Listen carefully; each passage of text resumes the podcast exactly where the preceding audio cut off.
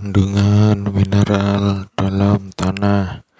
Mineral berupa Mg, Fe, N, dan Mn merupakan unsur yang berperan dalam proses pembentukan klorofil.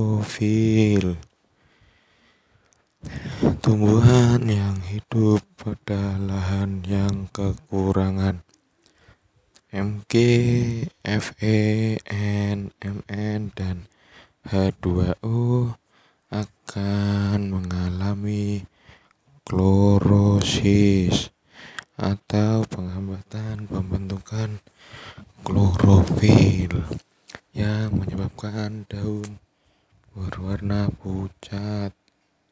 Kandungan klorofil dalam daun akan menghambat terjadinya fotosintesis.